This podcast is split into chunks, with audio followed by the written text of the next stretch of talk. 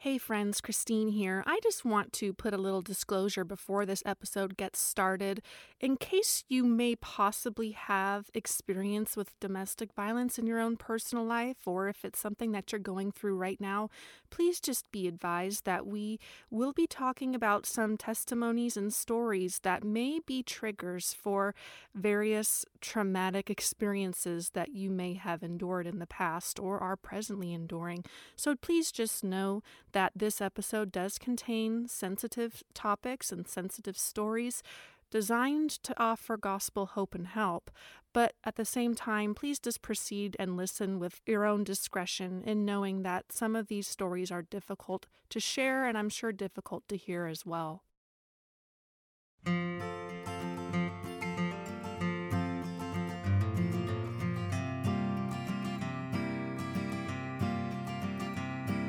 Hey friends, welcome to the Hope and Help Project, the podcast that cultivates compassionate biblical conversations about life's challenging problems.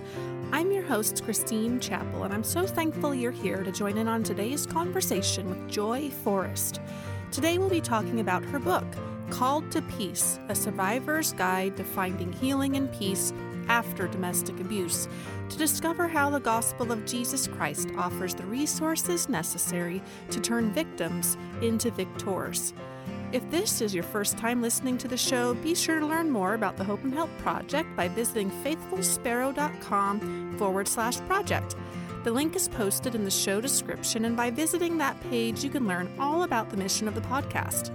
Before we get started, let me introduce you to our guest. Joy Forrest has been an advocate for victims of domestic violence since nineteen ninety-seven. She holds an M A in Biblical Counseling from Southeastern Baptist Theological Seminary and held the position of Community Educator for Safe Space Domestic Violence Services in North Carolina from two thousand to two thousand one.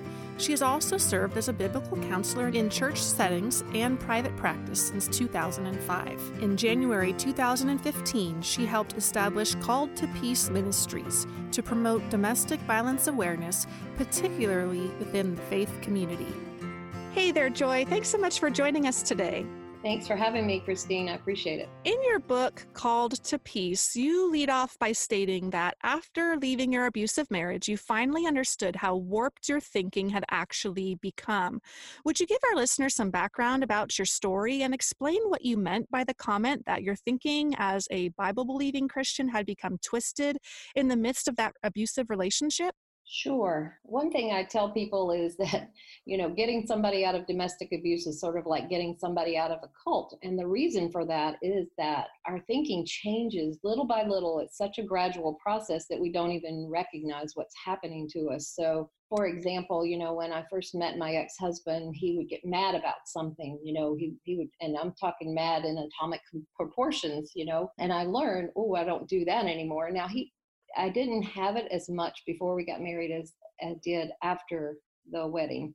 Um, within a month of the marriage, those kinds of things were happening far more often. And so I was constantly trying to control my environment so that he wouldn't get angry. And part of the way that I could keep him calm was to try to think like he thought, to um, do what I thought was going to make him happy. So basically I was living in fear of a man. And over time, it just warped my thinking process. I, I took on his beliefs. And that's really what abusers will do. I read somewhere, I want to say it might have been one of Leslie Burnick's books, but the point of an abusive partner, what they are doing is they are systematically erasing who we are. We are not allowed to have our own thoughts. We are not allowed to have a different opinion. We have to conform to them.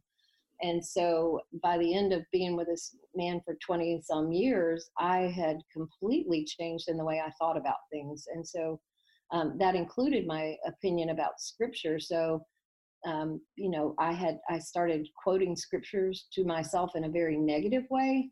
Um, I quoted, you know, Malachi chapter two, God hates divorce, to the point it was like my mantra. And I believed it to the point that I thought he hated divorce more than he loved me. Hmm. And so there were so many passages of scripture that I had just twisted. And, um, you know, I thought submission meant that I had blind obedience, really. And so I see that with so many of the women that we work with as well. As you recount your story in the book, you allude to the various excuses you made in order to justify staying in an abusive relationship with your ex-husband. Can you help us understand some of the flawed logic that an abuse victim might be wrestling with when they find themselves in a situation that they know is growing progressively more and more dangerous, but at the same time, they don't want to leave?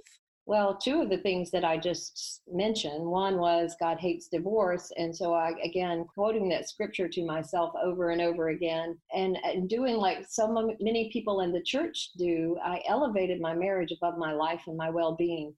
My daughter, who was twelve at the time, when things had really gotten, had escalated to the point of extreme danger, said, "Mom, why don't you just get out?" And I said to her, "Well, because God hates divorce." And she turned around and looked at me and said, "Yeah, Mom, God hates divorce, but he's going to hate it a lot more when my mom is dead." And she could see much more clearly than I could. The fact that I thought I had to submit to everything was also part of the flawed logic behind the staying. And then, too, we minimize it, see, because most abusive situations are not abusive every day.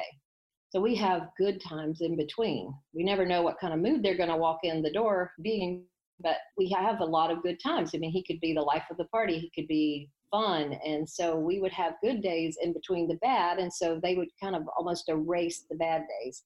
And so you kind of just make excuses, well, you know, and it's not like, I think a lot of women do blame themselves for the abuse. I didn't necessarily blame myself. I knew he blew up for a reason that was not valid, okay? So, for example, the time that he blew up and tore up the house because my daughter had used one of his hairbrush and hadn't returned it to its proper place, and I couldn't find it fast enough.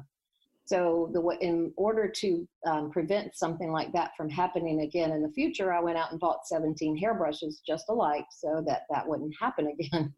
I thought I had some kind of control over it, and I really didn't. But so we try to we try to control it. We think, well, it's not that bad all the time. We um, we downplay it because because first of all, it's just not loving, and we don't want to admit that the that our husband's actions are not loving towards us. You know, when I would read First Corinthians thirteen, four through seven, I was very uncomfortable with that passage that tells me love is patient and kind. It's not easily provoked.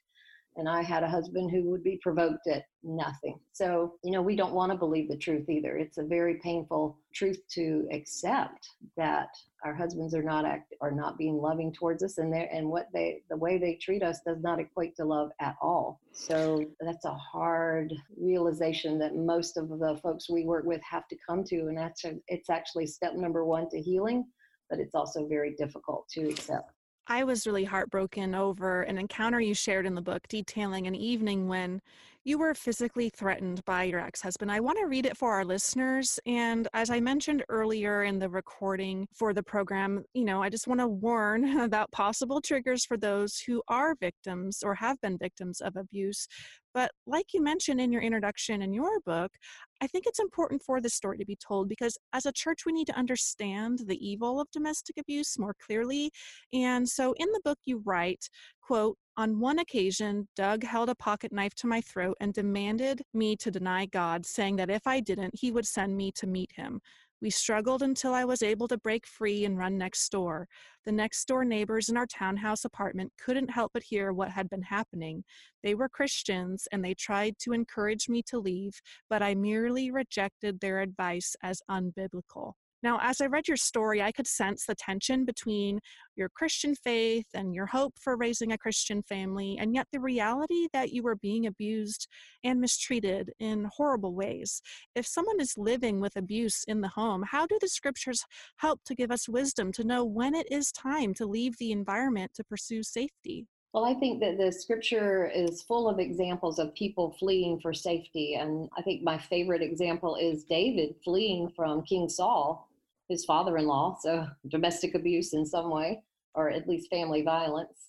And he left, even though I guess that, uh, you know, he felt that he was under his authority and that he should stay and obey, but he knew that his life was more important. There's nothing. Um, Jesus even gives David as the example of, you know, eating the showbread. Um, as it was okay when David did it because he was running for his life, right? So we have that example. We have the example of Paul running and all sorts of people who, I mean, it's just natural, God-given human nature for us to run and to get away from danger. And so um, the, the problem, I think, that occurs for a lot of women who are going through abusive situations is that if it hasn't been physical yet, they don't know that they're necessarily in bodily danger, right? So they get confused about that. But one thing we have learned about domestic abuse is that physically, it's interesting to me, the overwhelming majority of the women I work with have had all sorts of physical symptoms. Migraine headaches are very common, thyroid dysfunction, autoimmune issues, stomach ulcers and or gastric issues. And the same is true for their children, even high blood pressure. We've seen high blood pressure with children because they're living with so much stress when they live with domestic abuse. And it does not have to have been physical assault. So it is doing bodily harm, even if they're not punching them. And what we have found with domestic abuse is that it's progressive over time. So even if it hasn't been physical, it could turn that way very easily. I worked at the domestic violence shelter here in North Carolina back in two thousand and two thousand one. And we had a lady come through whose husband almost killed her. Well, she had been in a, a, this marriage, a very, very controlling marriage for thirty years. And one day just told him she didn't like something or, you know, and she did. And she said it with fear and trepidation because she was always afraid. She always knew that there was that danger. And she told him, you know, I don't want this for dinner. It was something that simple. And he got out a skillet and, and just started hitting and almost killed her, but she fell behind a recliner and the skillet started hitting the recliner. So then he could only reach her legs and arms. So, but when I met her, she was all bruised up. And this is after thirty years of no physical harm. So we mm. never, ever underestimate the potential of someone's situation turning violent if it's already very, very controlling. And I, I, I'm sure that you've already talked, I know you did the podcast with Chris, so you've already talked about what domestic violence looks like. It is what we call now coercive control. So we've got a situation where some one person has very little freedom within the relationship and they're living in constant fear. Well, speaking of more of the abuser's characteristics, maybe there's someone listening who is an abuse victim, but they feel like they are responsible for what has happened to them, and that if they could just do the right things, then maybe their partner will change and they can enjoy a satisfying relationship. What do victims and survivors need to understand about the heart of an abuser?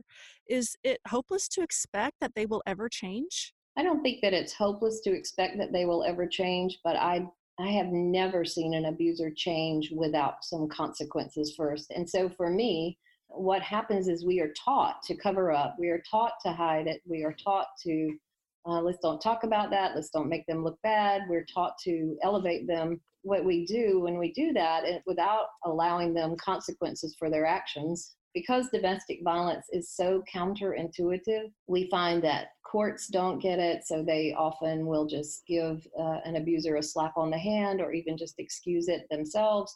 We find that the church doesn't seem to get it because abusers can look so good in public. And so, uh, again, very few consequences. But what it usually takes is a separation at, at the very least, because if there is ever going to be motivation for change, it's usually when they've lost something. If you think about the Old Testament, the way that God tried to restore his people or, you know, brought restoration to his people, but was by first allowing them to go into exile, to suffer the consequences of their own sin. That was God's love to bring them back to himself. And so I believe that they have to be willing to allow this, this person to have consequences. But if they're going to do that, they also have to have a safety plan in place and they have to be very wise about how they do it. And then it takes somebody who is very skilled and knowledgeable about domestic abuse, because you cannot counsel these situations like a normal marital problem. In fact, it's not a marital problem, so they have to work, we have to work with both the victim and the uh, perpetrator individually for a long period of time and keep them separate so that they can work on their own issues. And when I say that, I don't mean that the we need to work on anything that is suggesting that the victim is responsible for the abuse, but to help her untangle the, the warped ideas that she has, the misinterpretations of Scripture, her view of God, which has probably been damaged, and her view of herself. Um, both need to be repaired. And then she needs to learn to stand up for truth and to say no to sinful mistreatment.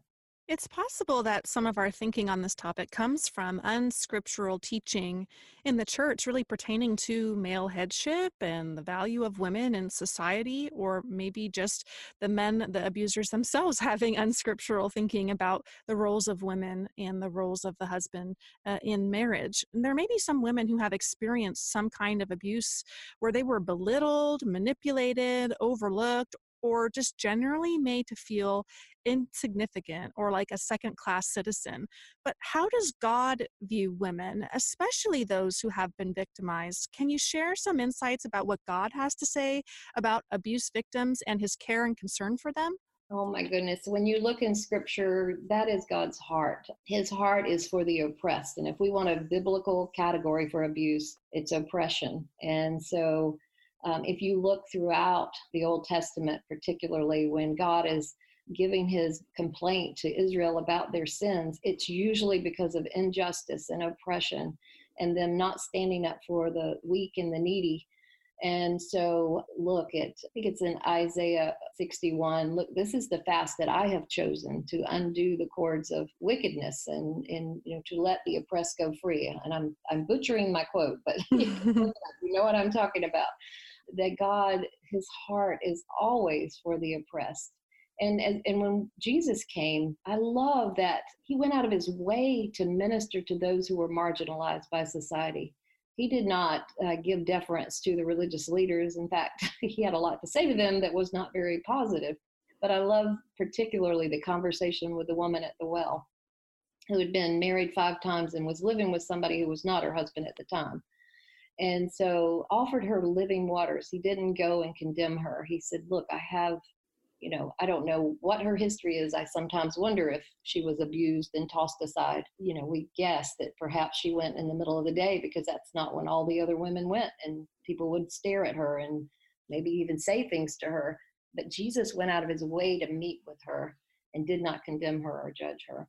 Um, and I think our churches, again, having elevated marriage above lives, sometimes we condemn those who end up being divorced. You know, it's not what they want. Nobody. God is not the only one who hates divorce. I can guarantee you just about everyone who's ever gone through a divorce hated every minute of it. Mm. But it doesn't mean that he didn't provide that because of the, the hardness of men's hearts. I'd like to read a passage from your book and ask you to unpack it a bit for us. It goes like this, quote, "When somebody you love oppresses you, it can begin to warp your view of God. Many times my husband used Scripture to keep me under control. Even worse, I used it to convince myself that I had to submit to just about anything, and leaving my marriage was not an option. God hates divorce was my mantra, and I believed he would be angry or disappointed in me if I gave up on my marriage. When the violence became so deadly that I had no choice but to leave, I felt as though I'd let God down." What did you ultimately learn about the gospel and how it interacted with the abusive situation you had endured for all those years? Were you able to overcome the guilt that you had about your failed marriage? Absolutely, but it took a while. I will say that God is an amazing God, and about a year before I ended up um, separating from my, my ex for the last time, God put me into a group. I was a homeschooling mom, and a group of us decided to start a, a Bible study together, and we were studying a couple of books by Kay Arthur. Well, I had been a Christian at this point for twenty-some years, and I knew the Bible really well. I mean, I had read it probably every day for most of that twenty years. But I didn't really know how to study it. And so we started out with just a couple of her, you know, more surface level, if you, if you will, I don't want to call them surface level, but her introductory type kinds of studies. They were not very heavy duty, but uh, the first one we did was called Lord, Where Are You When Bad Things Happen? And I think that in that particular study, it was a study through the book of Habakkuk mostly is what I remember. But I remember her talking about God using tragedy and suffering um, and how he sifts them through his fingers of love and redeems them. And so understanding that God was sovereign was, you know, like this huge concept, and, and not only sovereign, but sovereign and good. I always knew he was in control, but sometimes I still think I might have questioned his goodness, you know, especially when you're living with abuse. You just wonder, Lord, you want me to stay here and live with this? That's what I really started to think. And so I had to change my view of God in, in many ways, but that was step number one. And step number two was a book, uh, another one of her books called Lord, Heal My Hurts. And just being able to dig into scripture and to look for his heart instead of for rules and regulations and mandates, because that's kind of how I had come to read it. And so I was living under the law, where God finally showed me his heart, and it was his heart that brought that healing. And, and as I connected with him and I, and changing my view of God, when I first separated from my husband, I just put my head in scripture. I didn't know what else to do. Nobody I went to had any answers. And so I would spend three and four hours a day just searching the scriptures and asking him to speak to me. And he did. He would use scriptures like Isaiah forty-nine, where it says, well, you say that the Lord has forgotten you. You say that I don't see you. But and, and he compares himself with a mother. He says, but can a nursing mother forget the babe at her breast? Well, maybe she can, but I will never forget you. See, I've inscribed you on the palms of my hands. And that spoke volumes to me. I knew how much I loved my children. And I knew that my love for those children was imperfect, and that he would love me that much. Starting to see his heart was was life-changing for me. You mentioned in the book that regaining a biblical identity is really important as a survivor of abuse, writing, quote, "Not understanding your value to God can keep you from ever moving past the abuse you endured." And you just kind of alluded to it in the last answer. But if someone listening today is having a really hard time separating themselves from the pain of being abused, why do you counsel them to hone in on their value in God's sight? Well, for one thing, I find that a lot of folks who don't know their value will end up in another abusive relationship. Mm-hmm. It's like they um, have come to believe the lies that their abusers have told them, maybe lies they believed before they got into that abusive relationship. And again, it is very intertwined with their view of God. If they don't know who God is, then how can they know who they are? So what I believe is that people who don't intentionally heal will end up, and I write this at the end of my workbook, if you don't intentionally heal, and that would be applying God's truths to your life, you're going to end up with probably three possible outcomes. One is that you will be chronically depressed or anxious, you know, be maybe be on medication for the rest of your life because you, you know, you've never found freedom from the trauma that you've experienced, and you're probably still believing lies because that's what keeps us in bondage. Number two is that you would move on to another abusive relationship, because that is very common when people don't know who they are in Christ and, and what their value is to God, then they're willing to put up with more abuse. They're just, they're not necessarily willing, but they end up, they think that's normal. And so they, they will accept more abuse because of their, their um, opinion of themselves or their view of themselves. And then finally, the last outcome that I have seen several times um, or many times over the years is that they actually will become abusive themselves because they don't know who they are. You know, and I think that when we don't know who we are in Christ, we will struggle and wrestle with insecurity. We will either present as filled with shame or filled with pride. And neither of those are the things that God desires for us. You know, Jesus talks about us dying to self and losing ourselves, but not in a way that we need to abase ourselves or think that we're um, less than, because he values us, he treasures us. And scripture is full of passages that assure us of that. But we get to this point that we don't truly believe who, what he says about us, then it, it's going to skew our lives, and we're not going to be able to live in the fullness that he desires for us. And for these victims of abuse, they if they don't uh, learn to apply these truths, then they will walk around with some kind of consequence for the rest of their lives. Well, you make some really insightful comments about trying to move forward in life as an abuse survivor without maintaining a victim mentality. seems really important, so I want to be sure we talk about it. You write, quote, "The odd thing is, the more I complained, the less people wanted to listen. They seemed to alienate themselves from me, which made my situation even more miserable. I could have stayed in that pattern forever, but as I cried out to God, I began to realize that I would never be an overcomer until I dropped my victim mentality." Can you explain why this is an important step in the spiritual healing process for someone who has suffered abuse? Well, I find that most people who are abusive actually have a victim mentality. Uh, it's interesting to me that most of the folks who come through our support group are still questioning whether or not their relationship was abusive, unless it just got extremely physically harmful. Most of them are going, well, it wasn't really abusive. In fact, I stood before a judge and said, hey, Your Honor, this has not been an abusive relationship. And at this point, I'd had my head slammed into a steering wheel, and I'd had other, um, you know, incidences of abuse over the years, but I didn't consider myself abused. But what happens is when we start to meditate on what's happened to us, The, and then we start living with this victim mentality, then we start also believing that the world owes us something. Like, this has happened to me, and it's not right, and the world owes me. Uh, and I've seen that with so many of, or several, I mean, not always, but I've seen this with many of the women who've come through our ministry, and, and they, they won't heal. And the ones who stick with us and stay in the study eventually will get past that. But we've had those who just dropped out because they were just angry and they just wanted to come and vent, and we don't allow, we don't allow them to just come and vent in our support groups, because we want to focus on truth and we want to focus on healing, and and that's not going to happen if you're focusing and meditating on what's happened to you. That turns you into your your identity becomes what's happened to you rather than God, who God says you are in Christ. So they have to be willing to drop those false beliefs, because you are not what has happened to you. Scripture is also filled with promises about how, yes, many are the afflictions of the righteous, but the Lord delivers them from them all.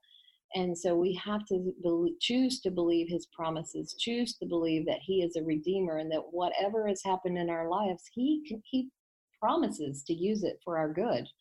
Um, Romans eight twenty-eight, and we see examples of that with um, Genesis fifty twenty, where Joseph said, you intended it for evil, but God meant it for good. God is a redeemer, and until we recognize who he is and then receive that as his children, then we're going to continue to walk around, you know, basically angry and feeling like the world owes us something. And, and again, that is the, the mentality that I see with most abusers. In fact, you know, every almost every abuser that I've ever worked with considered themselves a, a victim. Wow, that's really interesting to hear. I hadn't before. Well, I want to, we've got time for a couple more questions. And so I want to be sure that if someone's listening who is not necessarily a abuse victim, but their heart breaks and they want to know, how can in the world can I better support someone in this situation, or just be equipped to prepare for a future time when someone might cross my path that, that needs help and, and they are really struggling to get it. So if we haven't been abused, but we're listening today and wondering how we as a body of Christ might become better equipped to support and care for those in these types of situations, what is it that we need to know? Can you break down some of your top suggestions for believers so that we can avoid being harmful helpers when it comes to serving the needs of those suffering in domestic violence situations? Absolutely. Um, number one is believe them. It blows my mind how many times a, a victim of abuse will finally gather the courage to go and tell uh, their story to someone, and many, many times they are not believed. Part of the reason for this is that abusers are very calm, cool, collected. The victims have been taught to cover up. And so it is shocking when you first hear it. False claims of abuse are extremely low, less than five percent is what I've read in the in the research. So three to five percent. And really think about it. What have they got to lose for coming forward? Don't minimize it. A lot of times we'll think, well, we know that guy. He's so nice. He couldn't, it couldn't be that bad. So oh, he certainly he didn't mean that. I've heard that kind of counsel over and over again. You know, when I asked the ladies what kind of counsel they received, well, certainly your husband didn't mean to hit you. Your husband didn't mean this. Well, they don't know his heart. And so don't, you know, don't minimize what you're hearing. Take it seriously. Don't turn around and um, confront the abuser. That can put her in danger. Don't give give her direction. So don't try to tell her what to do. She's already been controlled for years and years, and she's got to learn to make her own decisions. But give her options. Provide her with resources. Connect her with even the local domestic violence shelter, or, you know, to help her with a safety plan. If there, if she's living in fear, she probably needs to just go talk to an advocate. You can connect her with Called to Peace. We're gospel-based domestic violence ministry, and we will definitely help her. She can get into our online support group if she's not near one of our local groups. And we don't want to use the terminology, why don't you just? There is no just when it comes to dealing with domestic abuse, because they'll say, well, why don't you just leave? She can't just leave. There has been so much control and manipulation. Sometimes it's financial control. Sometimes it's using the children. I have women who stay in situations because they know that if they go to court, they're going to have to send their children to stay with their abusive father unsupervised. And they are not willing to take that risk. So they'll stay in a situation, or maybe they don't even know what they have in their checking account or their, their savings account. They have no access to their money, and a lot of times abusers will move the money out, and maybe these are women who have stayed at home with, you know, four and five children, and for them to get a job, it wouldn't even pay for childcare. So there's a lot of reasons they don't just do anything. So look, don't use language like, why don't you just? Don't elevate the marriage above their lives, and be there to listen and to let them explain. You can say to them, well, why don't, you know, I would, have you tried this, or give them some options. But again, try not to be too directive, because they do not need somebody else in their lives trying to control what they're doing. If there is someone listening who is in this situation right now, what should she be aware of in terms of reaching out for help while also staying safe in the process? Because I, from what I've learned from Chris and, and from your resources, is that sometimes abusers can actually monitor phone calls and browsing histories. And so I guess what would be some recommendations you would have for someone who is actually in this situation right now, and they are realizing, you know, maybe maybe now is the time. Maybe I do need to reach out um, to get some help. What what would your suggestions be for her? Um, well, absolutely. I mean, modern technology has made this far more difficult for victims than ever. And what we have found is that they can put, uh, you know, spyware on your telephone, or they can um, they can monitor your location through your cell phone. So you want to make sure your location services are off. And sometimes you might even want have to reset your phone to make sure that they haven't put apps on your phone when you weren't paying attention. A lot of the ladies that we work with have had tracking devices put on their cars. They've had cameras and microphones set up in their houses so that, that uh, they could be monitored, you know, and I guess a lot of times, you know, you may or may not have an impression of whether or not your husband is savvy enough to do that sort of thing, but it's never, I would never underestimate the abilities of some of these guys to do things that you thought were beyond their knowledge and expertise, because they will find out. Hmm. Um, what we recommend is that perhaps you um, go to a public library and you do research on the, li- the library's computer. Um, you can visit websites like called to peace dot org, and then you can be, uh, there are several sites that have information on making a safety plan. Focus Ministries, I believe it's focus ministries one dot org. They have uh, information on safety planning, because you need to make a plan to exit uh, if you're going to get out, or Um, just to stay safe.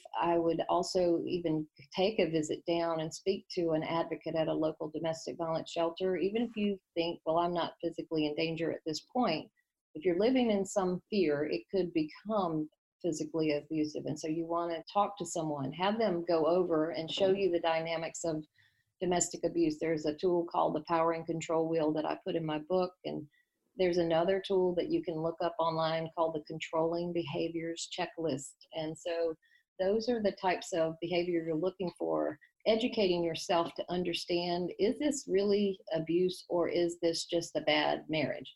You know, so you really need to start um, educating yourself to learn what you are dealing with, you know, because if it is abusive, then chances are it's going to escalate and it's going to get worse over time. And so you need to be prepared. One thing too, if you do take a trip to the domestic violence shelter and you think there's a possibility of having a tracker on your car, then maybe get a friend, meet a friend somewhere and have them drive you down. You know, we have advocates at Called to Peace um, who have, who will take the time sometimes to go and sit with a woman and uh, as she files for a protective order or she goes uh, to court, things like that. But, you know, if you can find a good friend who's willing to sit and just be a friend, that would be great. And again, that goes back to our people helpers.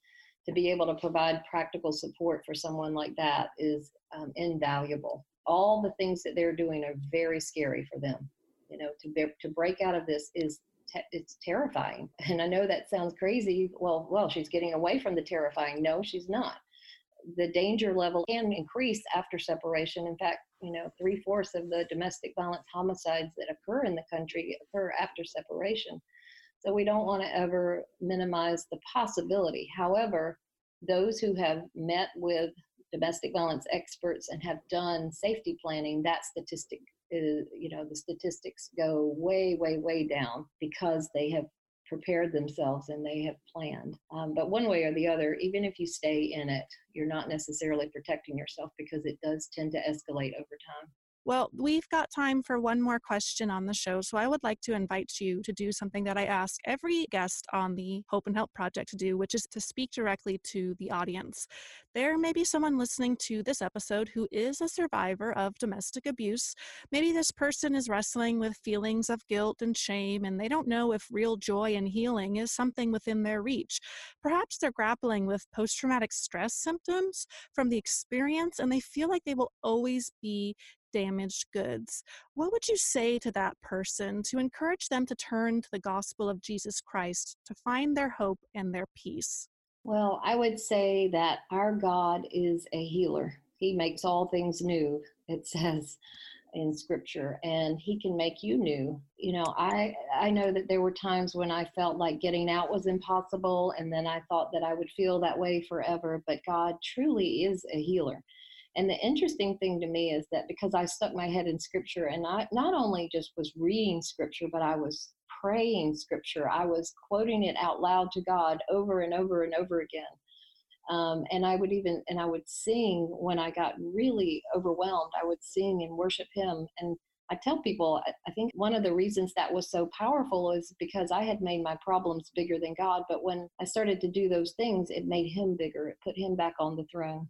So basically I was meditating, and the interesting thing is that, you know, I, I knew I had the symptoms of P T S D when I got out, but the interesting thing is that in the last couple of years, I've learned so much more about trauma, and I was looking at a brain scan of someone who was studying, and basically the left side of the brain was lit up. So, you know, because I, in my biblical counseling, I would tell people, you know, start reading these verses and quote them. And they would tell me, well, that's not really working. It's not helping my P T S D. Well, then I saw another brain scan of somebody who was meditating and the whole brain was lit up. And we know that trauma is held in probably the right brain, brainstem, not the left brain at all. And so if they are not doing something that is, is reaching the entire brain, then healing is very elusive. It's hard to come by. And so what I believe is that I meditated my way to healing from P T S D. Hmm. And, you know, it was, it was singing, it was worship, and it was meditating on his truth over the lies that I had come to believe. And so um, there is a difference between just quoting scripture and meditating on scripture. And so there, that is a very, very healing thing to do. So if you really draw near to God, God, I believe, will heal you. If you seek him for who he is and and get to know him. And even as part of my meditation, I used to imagine myself, you know, that passage in Zephaniah, it says that the mighty one, the, the holy one, the, the war, it's like he's a warrior king, but he's also, it shows this picture of him rejoicing over his child. He will rejoice over you with singing. He will quiet you with his love. And so I would just imagine myself, you know, and I would say, Daddy, hold me, because I'm, you know, I'm overwhelmed and I don't know what else to do. There's good meditation. So you imagine the good, um, because we sit there and imagine the bad, and we are meditating on the wrong things all day long. So I believe that as you grasp hold of him and the truth about his character, and I talk an awful lot about that in my book, and I have even a script, scripture database that talks about knowing him. As you come to know him more, and then you will know who you are to him. And as you know those two truths, you're going to find healing that you thought was never possible. Well, thank you so much for those words of encouragement. I'm just so, again, thankful that you took the time to join us today just to share some insights for those of us who don't really know much about domestic abuse and, you know, what is all involved, but then especially to those listening uh, who, unfortunately, this is part of their life story and they just need help and they don't know where to get it. And so I'm thankful you were here today to be able to offer some wisdom in that area. Now, if there's someone listening who wants to get connected with you and your ministry, where can they go to check out your various resources and programs that you have to offer? Well, they can go to our website, which is called to peace dot org, C A L L E D T O, and then peace. Dot org. They can connect with us there. They can sign up for our newsletter. Um, we are nationwide, and so we have, you know, conferences annually, and we do more things here locally in the Raleigh area, but we have an online support group, and we are starting multiple support groups across the nation. We actually have an online forum for anyone who would like to lead a support group. We also have an advocacy course that we have started when we started um, back in January. It's a one-year course. I've been very grateful to have that opportunity, because what we have found is that those who become advocates can actually change the outcome for abuse survivors in a very big way. Uh, we've gone into churches here in the Raleigh area and worked with pastors, and it's changed the way the church responded to the to the victims, and they were actually able to provide them the support and help they needed, and they provided accountability to their to their abusive partners. So um, when we can see things like that happen, it, it's amazing. And so I think that's probably the biggest thing. I think the biggest contribution that Called to Peace is going to make um, with the church is to be able to train up advocates to come alongside and work with these who are being oppressed in their homes. We also offer counseling, um, advocacy, and we even have an emergency fund here locally for our, the folks who are in our groups. And we hope to see that happening in the groups that start up across the country as well. And then finally, we offer education for people helpers. We do um, periodic conferences. We'll be having Chris Moles come out in April of twenty twenty. He was going to do a, one day on Thursday, um, April the fourth, on developing a domestic violence policy and um, a domestic violence response team in your church. And then on Friday evening and Saturday, we'll just be having a general conference for people helpers and survivors. So we will have some breakout sessions for survivors as well. And then right now is Domestic Violence Awareness Month, and I know you guys have got a bunch of activity going on for this specific month of October two thousand nineteen, and one of those things being a fundraiser. Can you tell me a little bit more about what the fundraiser is hoping to achieve and how people can get involved? Absolutely. And if they would like, uh, if they're on Facebook, uh, if your listeners are on Facebook, they can reach out to us, or they can connect with us at our Called to Peace Ministries Facebook page. We've been doing live interviews all month long. We have interviews with survivors, and we're do- going live every Wednesday at noon Eastern time, interviewing experts on domestic abuse. But because we have grown so quickly, we have about fifty women uh, who also usually are mothers, so fifty families reaching out to us each month for help. And because of that astronomical growth, we are just having a real hard time keeping up with the volume of requests that we receive. And so we need, uh, we absolutely have to um, bring on more staff. And so we have a fall fundraiser going, going along with Domestic Violence Awareness Month. And somebody has generously offered us a ten thousand dollars matching grant. And if we can match those funds, that will go a long way towards us being able to bring in some, uh, I mean, we basically just need some gatekeepers, people to field all the requests we are getting. We have mo- several volunteers in place, but some of these things are a little bit too complex for them. I mean, we really need trained advocates, and we need most of the people who want to work with us are also survivors of abuse, so they cannot afford to work endless hours without pay. So um, I still only take a part-time salary for a full-time and a half job. Yeah. And, you know, God has provided for the extra, but we definitely need, um, we have to bring on new staff to minister directly to these women, or we're going to have to start turning people away, and we don't want that to happen. Here in the Raleigh area, we have something called Pinwheels for Peace, where if you can do your donation through that, we will put, we're putting pinwheels out, like purple pinwheels, because that's the national color for domestic violence awareness. We're putting them out on the main thoroughfares here in Raleigh just to help raise awareness, but every dollar will be matched.